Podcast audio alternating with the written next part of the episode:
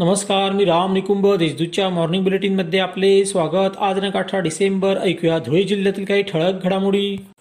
जिल्ह्यातील एकशे वीस ग्रामपंचायतींसाठी उद्या दिनांक अठरा डिसेंबर रोजी मतदान होणार आहे. यासाठी तीन हजार बेचाळीस कर्मचाऱ्यांची नियुक्ती करण्यात आली.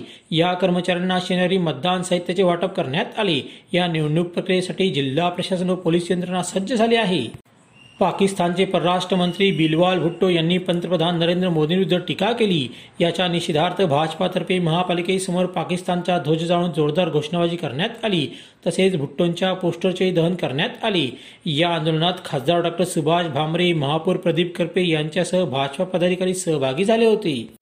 दोंडा याच्यातील उपजिल्हा रुग्णालय व शिंदखेड्यातील ग्रामीण रुग्णालयात अपुऱ्या सुविधांचा केंद्रीय पथक प्रत्यक्ष भेट देऊन आढावा घेणार आहे.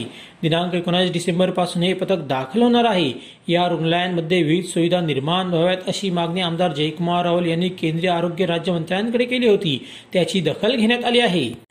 एस व्ही के एम संस्थेतर्फे युवा स्पोर्टी फेस्ट दोन हजार बावीसचा शानदार उद्घाटन सोहळा नुकताच झाला. यावेळी पंचेचाळीस शाळांमधील खेळाडूंनी मानवंदना देत केले संचलन केले. या स्पर्धेत मुला मुलींसाठी विविध बारा स्पर्धांचा समावेश आहे. पंचवीस डिसेंबरपर्यंत या स्पर्धा सुरू राहणार आहेत. साक्री तालुक्यातील धामणगाव शहरात चोरट्यांनी धाडसी चोरी केली आहे. शेतातून तब्बल तेरा बकऱ्या दहा बोकड आणि पाच कोकरू चोरून नेले. त्याची किंमत बहात्तर हजार रुपये लावण्यात आली आहे. या प्रकरणी अज्ञात चोरट्यांवर गुन्हा नोंद झाला आहे. याबाबत गुलाब पोलाद शिंदे यांनी तक्रार दाखल केली आहे. धुळे एका तालुक्यातील निमगुळ येथे चोरट्यांनी विवाह सोहळ्याची संधी साधली. एकाच वेळी तीन ते चार ठिकाणी घरफोडी झाली. तर साक्री तालुक्यातील सामोड येथे चोरट्यांनी चोरी केली आहे. दोन शेतातील खळ्यातून पावणे तीन लाखांचे शेती अवजारे लंपास केले. चोरट्यांचा बंदोबस्त करण्याची मागणी शेतकऱ्यांनी केली आहे.